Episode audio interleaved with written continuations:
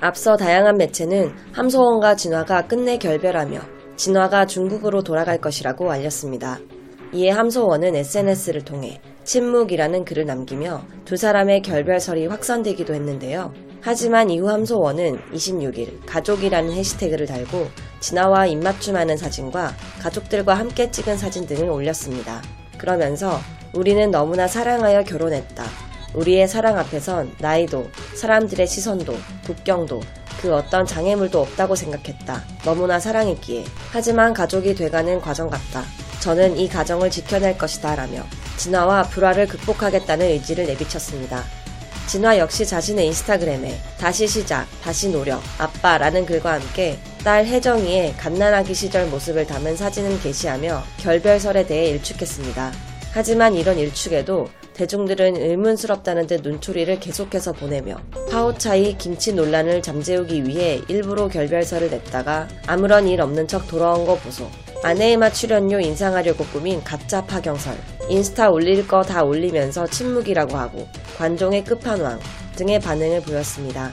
이후 함소원은 자신의 인스타그램 라이브 방송을 통해 결별설에 대해 직접 입장을 밝혔는데요. 그녀는 밝은 표정으로 카메라 앞에서 팬들 앞에 앉아 말하기가 너무 조심스럽다. 행동을 함부로 못하겠다. 진화 씨는 많이 진정이 됐다. 제가 다그치면 안 된다는 걸 많이 느꼈다. 안 좋은 기사가 많이 나왔다. 평소 때였으면 남편을 받아줬을 텐데 제가 못 받아줬다. 그래서 그런 것 같다. 제가 나이가 있고 남편을 더 이해했어야 하는데 제 성격도 있어서 그랬다. 남편에게 더 잘해야겠다. 이번 일로 진화 씨를 더 이해할 수 있게 됐다고 했죠. 이어 중국 출국설, 시어머니 마마와 딸 혜정의 근황에 대해 마마는 중국에 가시지 않았다. 제가 안심시켜드렸다. 혜정이 앞에서 그러지 않으려고 많이 노력했다고 전했는데요.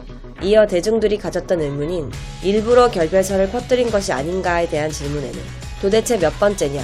마지막으로 말씀드리겠다. 안 좋은 기사가 올라왔고 많은 욕을 먹고 있는 과정에서 제가 스트레스를 받았다. 남편과 좋지 않은 시기에 9명의 기자에게 연락이 왔다. 2008년도부터 제 기사를 쓰던 기자들이다.